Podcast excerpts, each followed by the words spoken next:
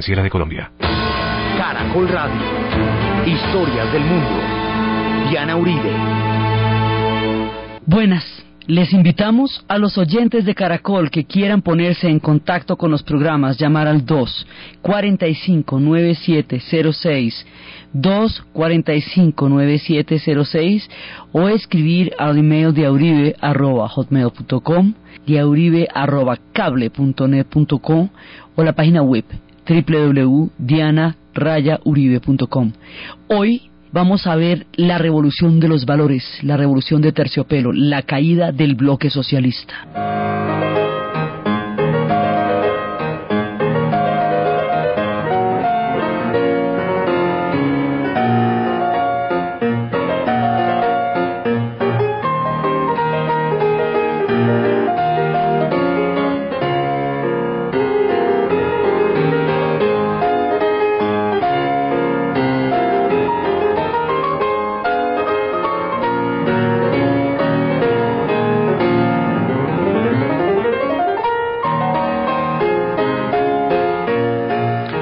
Comenzaría por Polonia, por donde siempre comienzan las cosas.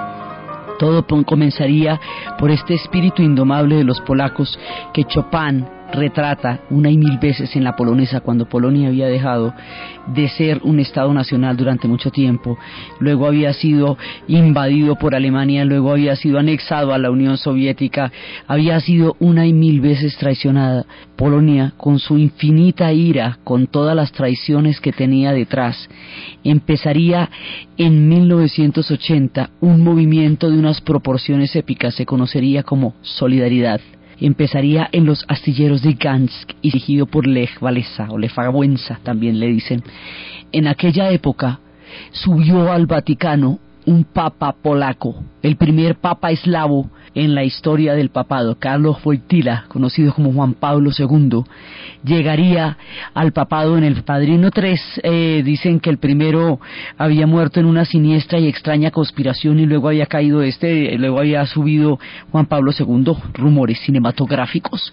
El asunto es que el grupo de solidaridad que va a fundar Lech Wałęsa va a llevar una manifestación de inconformidad, de hastío, de incapacidad para aguantar más la falta de comida, de ropa, la situación tan imposible que en ese momento estaba viviendo Polonia, se lo llevaron a un movimiento, pero Lech Walesa convirtió este movimiento en una verdadera manifestación en un proyecto histórico. Y llegaron hasta el límite en que lograron legalizarlos, llegaron al punto en que empezaron a cuestionarse las reformas, a mirar a ver si era posible una salida. Duraron 15 meses en este experimento de buscar un rumbo histórico propio después de tantas veces que los habían traicionado.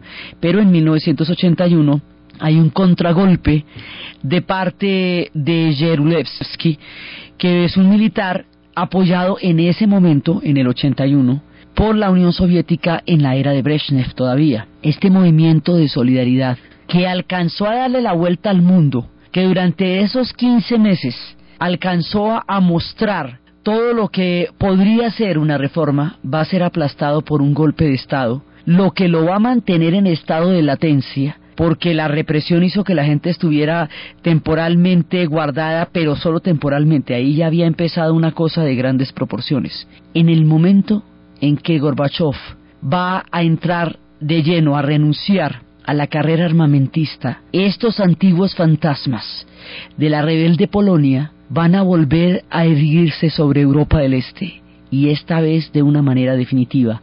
Hay momentos y días en la historia en que los acontecimientos se precipitan y se desencadenan con tal fuerza, con tal contundencia, que sobrepasan la imaginación humana, que quedan más allá de todos los esquemas, que no hay como imaginar que algo así sucedería si no es porque está sucediendo frente a nuestros propios ojos. El año de 1989 sería años más cargados de acontecimientos y transformaciones de la segunda mitad del siglo XX, solo comparable en alguna medida con 1968, donde también se dio un viraje en el pensamiento y en la historia del mundo. En 1989, en un solo año, todo el montaje que habíamos hecho desde la conferencia de Yalta, desde el momento en que, desde el pacto de no agresión entre Hitler y Stalin en el 38, desde el levantamiento de Polonia eh, para poder combatir a los nazis cuando los soviéticos los dejan solos, desde los pactos de Yalta, desde la política del eje de Europa Oriental, todo el montaje de lo que había sido el pacto de Varsovia, todo lo que había significado el poderío de la Unión Soviética, todo lo que había sido su sistema de satélites y su zona de influencia, todo va a caer como un castillo de naipes en un solo año, de una manera tal que cuando termine el año el mundo ya nunca volvería a ser igual. Pasaría mucho tiempo para poder entender a cabalidad este desborde de acontecimientos, esta manera como la historia irrumpe en el año 89. Entonces, en ese momento, todo se va a venir abajo. Nuestra historia de la Guerra Fría empezó en Europa Oriental la montamos desde Polonia y la montamos desde la manera como Stalin reclamó para sí los territorios de la Europa del Este y como zona de influencia fue cambiando en cada uno de ellos los partidos gobernantes por partidos comunistas en un régimen de partido único que habrían de obedecer solamente a la Unión Soviética. Esto que había venido dándose de esa manera, allí donde empieza, allí terminará por donde empieza sus pasos, por allí terminarán. Todo el poderío va a terminar donde nuestra historia empezó, en Europa del Este. Entonces hay que prepararnos para el desbordamiento de las fuerzas de la historia, porque los acontecimientos que vamos a narrar aún despiertan el más impresionante asombro de solo imaginarse cómo todo eso sucedió. La clave empieza en Hungría. Si bien Polonia conquistó las bases históricas que harían posible la gran rebelión, si bien ella se anticipó bastante tiempo al momento en que esto tendría la posibilidad de ser, es Hungría la que va a dar la clave para que los acontecimientos se vayan a desatar como una reacción en cadena.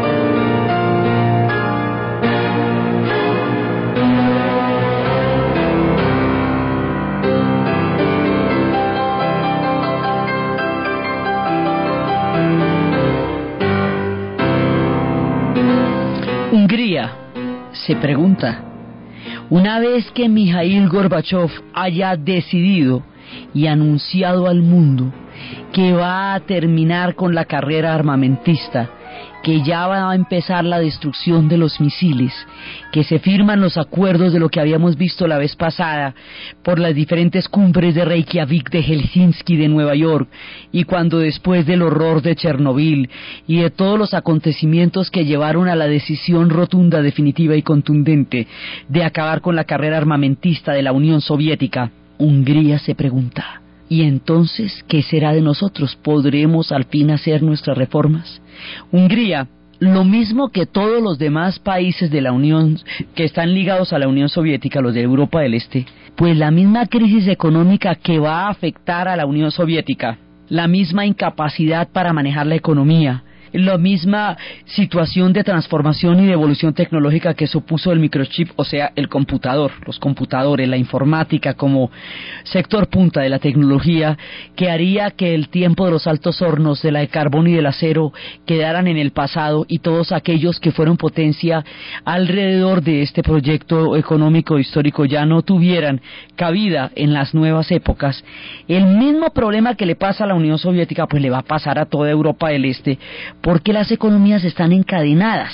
La Unión Soviética lo que hizo fue montar como siameses las economías de Europa del Este con la suya propia como cuando un poco de montañistas están subiendo una cumbre y están todos amarrados para subir a la cumbre, pues si uno se resbala, pues se los lleva a todos. Entonces, encadenada como estaba la suerte de la Europa del Este con la Unión Soviética, si la Unión Soviética entra en semejante crisis, pues los, los países que están encadenados a ella también cuando la, economía se, se manifiesta como un bloque histórico, pues sufre el mismo destino. O sea, lo mismo que hay bloques políticos y que hay bloques militares, pues también hay bloques económicos. Y los bloques económicos se caen en un solo tiestazo cuando uno de ellos falla, los demás se caen también. Es, digamos, una, una reacción al hecho de estar tan profundamente metidos los unos dentro de los otros. Los húngaros tienen claro que bajo el esquema del modelo socialista no es posible recuperar la economía de su país, que eso se agotó, que ya no hay nada que hacer, que la crisis económica ya sacude al país de una manera insoportable. La rabia y el odio que se ha venido acumulando durante tanto tiempo empiezan a efervecer, a emerger de nuevo en los corazones de los húngaros y se preguntan si ellos van a poder dar un salto hacia las transformaciones. Gorbachev había declarado que Europa del Este podía definir su destino de acuerdo como quisiera.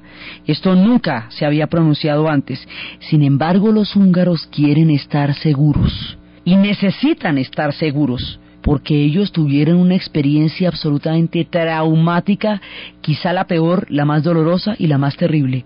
En 1956, los húngaros empezaron una rebelión para apoyar a los polacos. Los polacos con Gomulka, con Gomulka habían empezado la rebelión y los húngaros salieron a las calles a apoyar a los polacos y empezaron una, un, viraje en la era de Khrushchev, cuando se estaban dando las reformas y parecía que había una apertura política y económica, pues eh, apertura política un poco a partir del proceso de desestanilización que había realizado Khrushchev. Ellos pensaron que había momento. Los húngaros salen a la calle van a pedir libertad de expresión, van a pedir libertad de movilización, van a pedir eh, un, modelo socialista como ellos quieren, inclusive van a llegar al punto de querer salirse del pacto de Varsovia, van a buscar una salida diferente en la historia. Los soviéticos en un momento ejercieron una represión, pero el ejército húngaro no los apoyó. Hubo una semana en la que se dio una posibilidad de de transformaciones en la que se dio un cambio en el gobierno y va a llegar al poder un gran reformador, un hombre que encarnó las transformaciones de la época llamado Imre Nagy. Imre Nagy va a llegar al poder y va a empezar el ciclo de cambios y de transformaciones que los húngaros están pidiendo. Los húngaros son un pueblo antiguo, son un pueblo que formó con Austria un imperio poderosísimo de toda la Europa central durante siglos. Los húngaros también tuvieron en su momento un intento de revolución muy importante paralela del 17 que no alcanzó a consolidarse. De hecho, no están pintados en ninguna pared. Cuando los húngaros salen a la calle para manifestarse y para pedir todas las reformas, y cuando estamos en pleno cambio y Imre Nagy está haciendo las, las reformas y todo eso, van a llegar 2.500 tanques del ejército soviético en 1956 y van a aplastar a la población civil en las calles de Budapest. Van a matar a toda la gente que se rebeló contra ellos de la manera más inclemente y terrible. Muchísima gente, ah, se habla de más o menos 30 mil personas asesinadas en las calles de Budapest por los tanques en 1956. Se habla de muchachos de 14 y 16 años que fueron detenidos y que después de cumplir los 18 al otro día fueron ejecutados.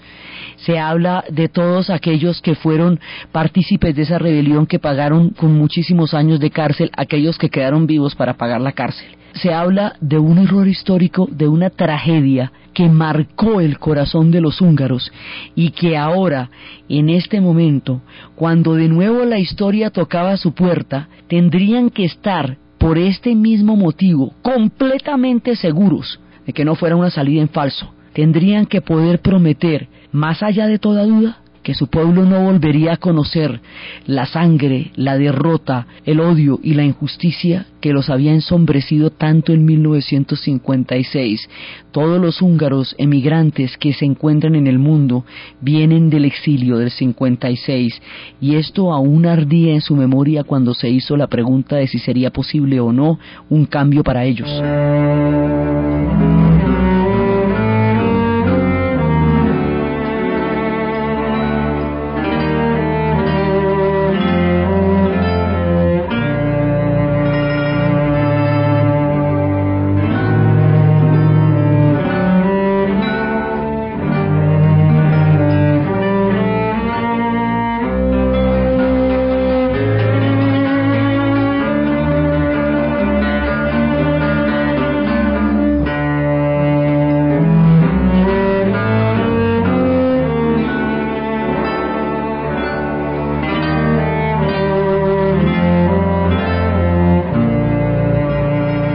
Los húngaros le preguntan a los soviéticos qué posibilidades tienen ellos de volver a intentar una transformación histórica sin que les pase el horror de lo que ya habían vivido.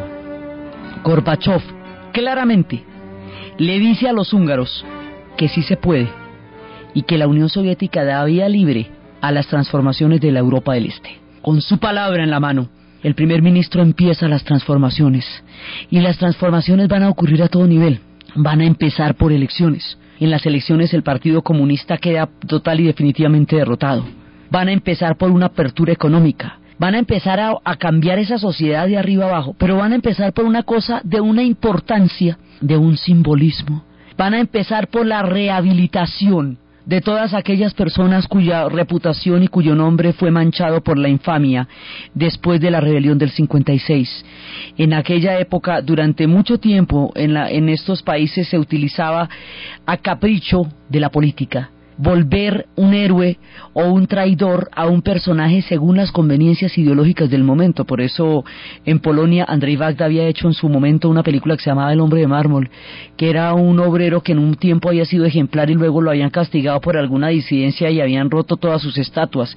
La gente que estuvo en el 56 no solamente fue asesinada, de nombrar a sus muertos con honor, de, de, revalidarlos, de volverles a dar un lugar dentro de la sociedad húngara, fue de un poder sanador absolutamente impresionante. Primero hicieron esta, esta limpia con el pasado, esta profunda sanación con el dolor. La gente se reunió alrededor de este acto, porque lo único que había era una placa anónima en un despeñadero donde habían sido enterrados en fosas comunes. Entonces ahora se les daba nombres, se les daba honor, se les daba el reconocimiento a todos los muertos del 56 y particularmente a Imre Nagy. Este acto de sanación con el, con, con el orden histórico que había eh, encubierto, digamos, que había determinado la historia de Europa Oriental desde el momento de Yalta en adelante, pues durante toda la durante toda la Guerra Fría. Entonces, por eso es que, digamos, los húngaros son tan importantes, porque ellos son los que van a hacer eso, y ellos son los que llegan al análisis político, histórico, económico, de la viabilidad que podría tener su país bajo condiciones de socialismo, y cuando llegan a la conclusión de que el socialismo como modelo se había agotado para ellos, es cuando van a empezar a buscar las reformas. ¿Listo? Hungría ya salió. Entonces, cuando Hungría queda libre, cuando Hungría queda en posibilidad de decidir su historia, en ese momento todos los alemanes de Europa, de la Alemania, de la RDA, se van a ir para Hungría de vacaciones. Había más de 750 mil alemanes de vacaciones, este alemanes, en ese momento en Hungría. Entonces, cuando estaban todos allí en Hungría, empiezan a pasarse, Hungría saca, digamos, una, una ley que dice que los alemanes que están en ese momento en Hungría pueden salir hacia Occidente, porque usted no podía sino salir alrededor de los países de la cortina de hierro o de los países del mundo socialista. No podía, digo del mundo socialista, pues porque a Vietnam y a Cuba sí podía ir, pero no podía ir a Occidente.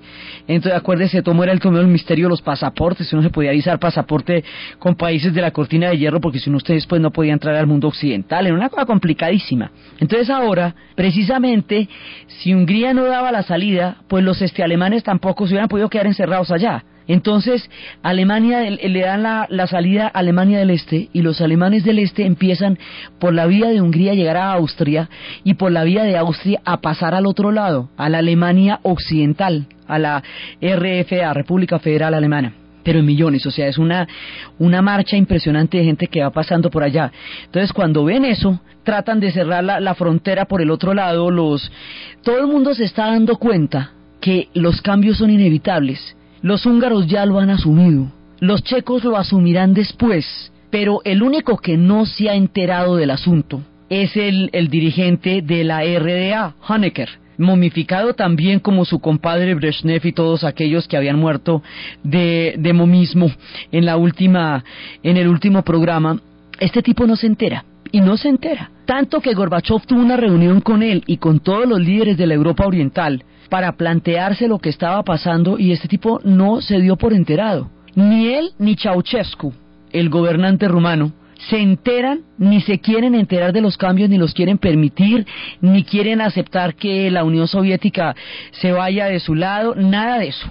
Entonces Honecker va a estar completamente marginado de todas las transformaciones porque sencillamente no las quiere ver y punto.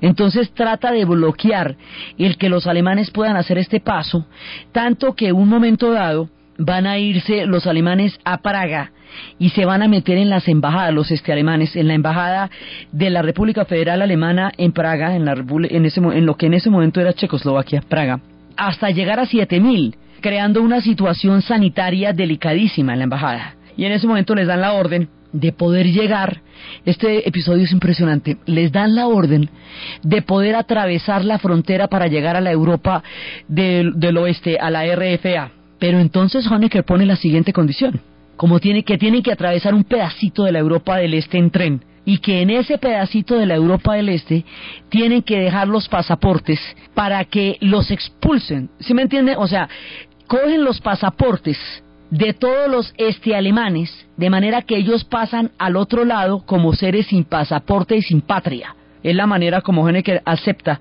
que ellos puedan pasar a la República Federal Alemana. En un pedacito que da la vuelta al tren que alcanza a atravesar el territorio de la RDA, de la República Democrática Alemana o Alemania del Este. Entonces ahí sucede que cuando están en ese momento, en ese pedacito, los bopos, la policía de frontera, la policía política y la policía más dura de la Guerra Fría entra al tren a recoger los pasaportes de los este alemanes según tenían órdenes. Y los este alemanes por primera vez desafían un poder que era miedoso para ellos y entonces cuentan muy complicadas cuando estén en la hora de la verdad y se abran los archivos y cada uno enfrente lo que fue ese momento. Había cámaras para los disidentes y para los opositores, pegadas a la ventana, captando cada una de sus palabras, de sus peleas, de su vida cotidiana, de su lavada de la losa, filmando todo lo que hacían cada persona que timbraba, cada persona que entraba. Esto era una cárcel y en un momento dado los este alemanes empezaron a sentirse que estaban cercados. Y cuando empieza la cosa en Hungría, entonces ellos empiezan a ver que en Hungría esto es posible. De alguna manera esto es posible. Entonces empiezan a buscar primero la salida por Hungría, a buscar la salida por donde sea. No se sabe qué va a pasar en ese momento. Las calles están llenas de tensión. La gente está saliendo más allá del miedo. Y en el momento en que se podía desatar una matanza de proporciones incalculables sobre los alemanes orientales de Leipzig, pasa lo inesperado en el contexto de los acontecimientos que se están precipitando.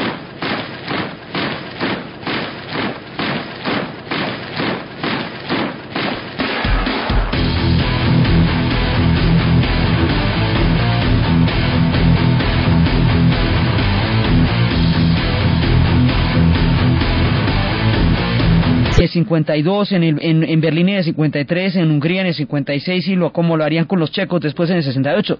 Pero usted no puede solito. Sin el apoyo de la Unión Soviética no es posible nada porque por cuenta y riesgo propios esto ya no es posible. Entonces la orden directa, es decir, aquí la Unión Soviética dicta la política. Y Gorbachev le da el embajador. Imagine lo que era el embajador de la Unión Soviética en la RDA en ese momento. Pero era como el presidente, o sea, un poquito más. Porque ellos eran parte del bloque de la Unión Soviética. Si el tipo dice no va, no va, punto. Y como no va, las manifestaciones siguen su curso. Ellos alcanzaron a esperar la masacre y de pronto, ¿cómo les parece que no los mataron? Si cuando los acontecimientos parecían llegar a un punto aterrador, no los mataron. Entonces las manifestaciones seguían y seguían. Era una época increíblemente tensa porque al mismo tiempo estaba sucediendo lo de la plaza de Tiananmen. Al mismo tiempo, el, cuando la China intentó eh, surgió un movimiento de reforma y de democratización de la China. En ese momento les mandaron los tanques a los estudiantes en Beijing y la imagen del estudiante frente al tanque que habría de pasarlo por encima estremeció al mundo y todos los chicos de Tiananmen fueron brutalmente reprimidos. Eso también podía pasar.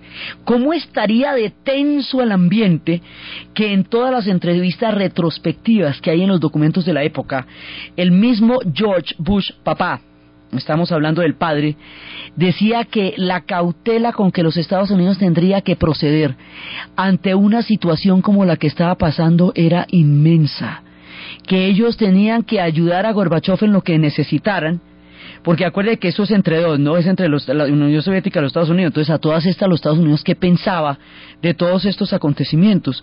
Entonces, en un momento dado, los Estados Unidos dice, quietos en primera.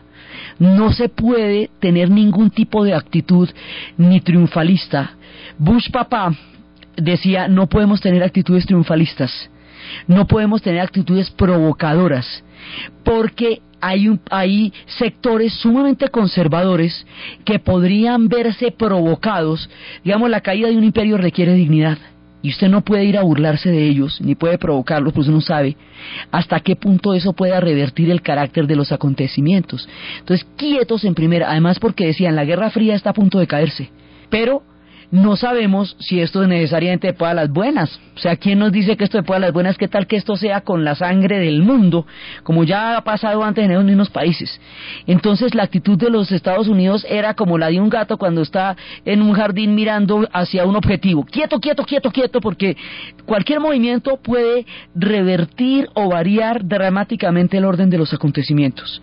Entonces, las cosas se van desenvolviendo y se van desenvolviendo y los acontecimientos se hacen cada vez más impresionantes.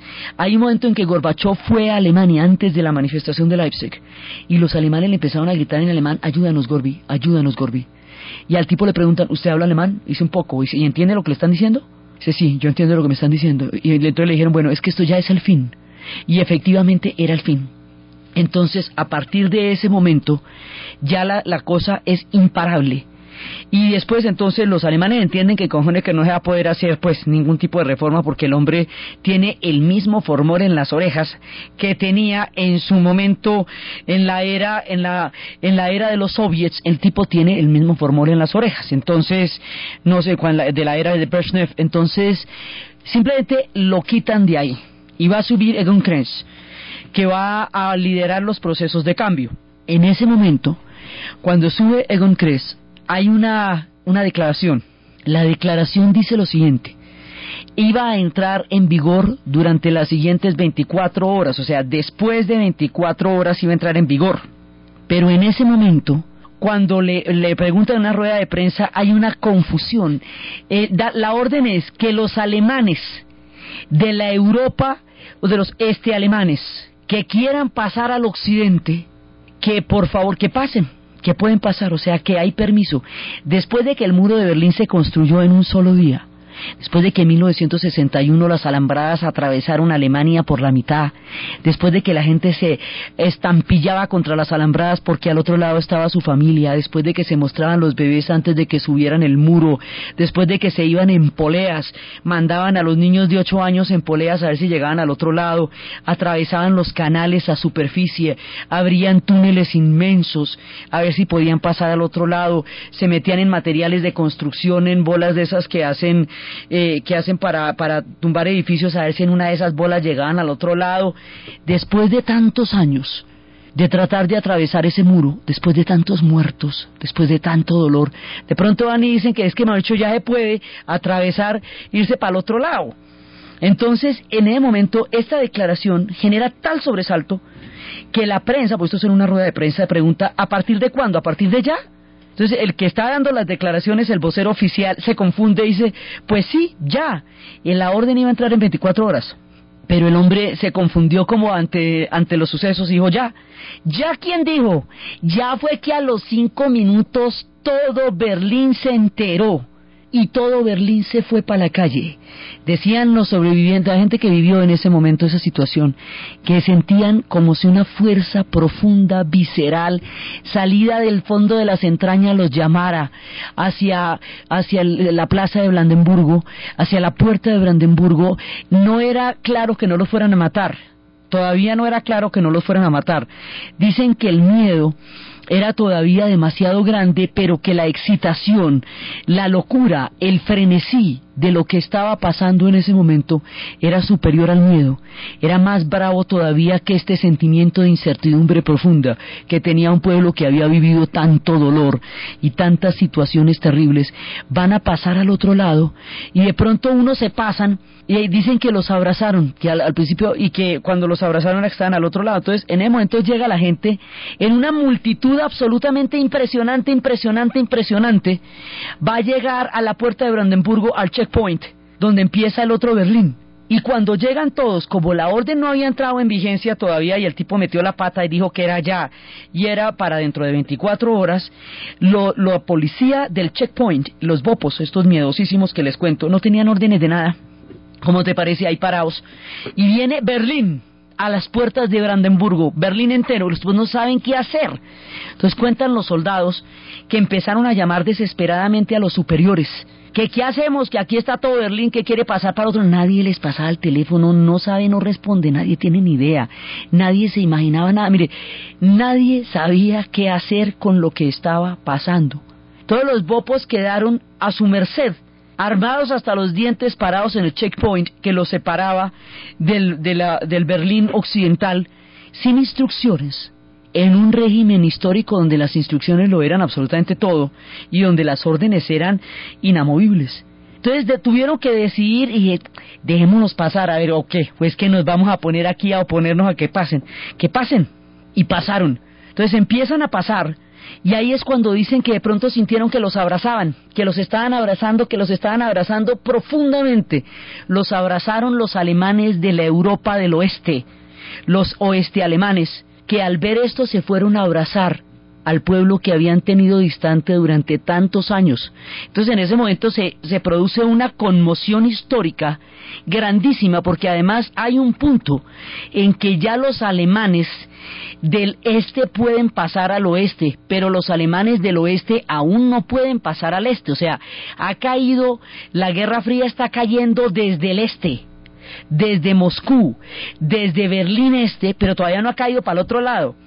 Entonces por eso es que los demás se suben al muro, esas imágenes de toda esta gente montada encima del muro, mirando para abajo a ver cómo eran estos alemanes y todavía tenían cinco dedos y dos patas y dos ojos, porque la propaganda que se había hecho durante todos estos años de lado y lado era tan aterradora que eso ya no imaginaban ni que fueran humanos.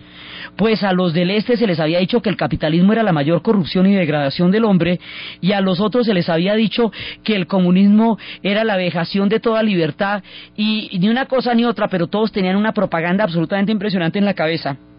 Entonces no sabían si los otros todavía existían, sus parientes, su familia, y cuando empiezan a pasar, en ese momento, alguien decide que si los alemanes pueden ir al otro lado, y que si ya no existe una barrera que los separa, el muro no tiene sentido.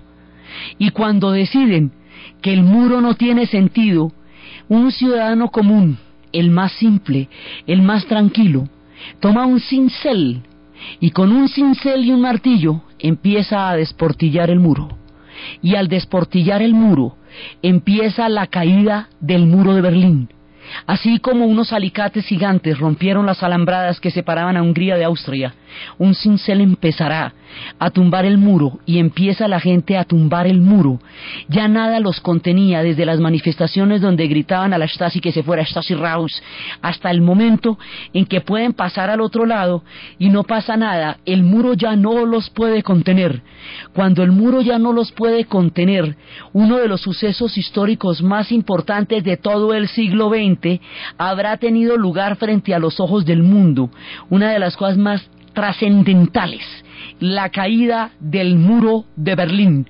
Quienes estuvimos vivos en esta época podemos decir que eso es uno de los sucesos más importantes que hayamos podido presenciar en la vida, la caída del muro de Berlín. Entonces empiezan a tumbar el muro, empiezan a pasarse al otro lado, y en el momento en que empiezan a pasarse al otro lado, en ese instante los más lúcidos, los más visionarios, empiezan a cantar. Y el maestro Shostakovich, Dmitri Shostakovich, se va a sentar y va a hacer un concierto frente al muro al otro día. y el grupo Pink Floyd, que tantas veces nos ha acompañado a través de los relatos históricos, entiende que hay que tumbar la pared y hace el concierto de donde van a tumbar la pared porque entiende que el muro se está cayendo. This Roman meal bakery thought you'd like to know.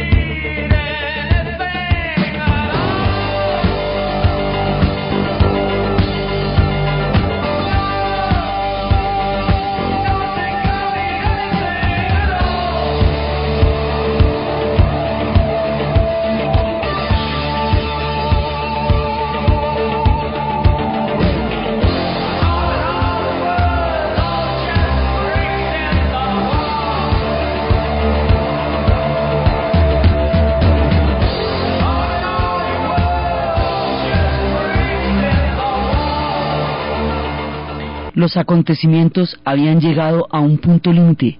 La gente se abrazaba en la Navidad de ese año y en el año nuevo de 1989 una multitud entera en la plaza de Brandenburgo brindaba con champaña y se abrazaban, tratando de mirar qué había sido de sus parientes que les habían quitado por medio de la construcción de un muro desde 1961. Había terminado en rigor la Guerra Fría, la cortina de hierro se había rasgado, los acontecimientos aún tendrían muchísimos más giros, muchos más. Alemania se reunificaría en cuestión de minutos, para el año 90 ya estaría reunificada. Eso va a traer otro montón de líos también, pero la reunificación va a ser importantísima para poder sacar adelante todo el proyecto de la Unión Europea, para reconfigurar el mapa de Europa, para transformar todos los acontecimientos, para terminar la Segunda Guerra Mundial ya cuando Alemania se reunifique, por un lado.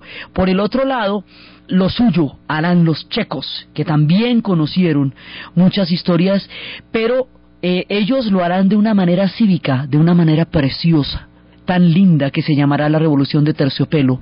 Otros no tendrán tanta suerte, ni tendrán tantas posibilidades. Los rumanos conocerán episodios terribles bajo la sangre de Ceausescu y la manera como reprimió a la gente en Timisoara.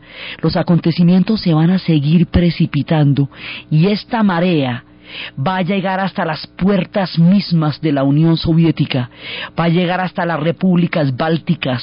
Y va a llevar a un proceso que cuando le llegue a Gorbachev como un boomerang va a ser superior a su capacidad para manejar la caja de Pandora que en todo caso abrió, porque él no se imagina hasta dónde los acontecimientos lo van a sobrepasar.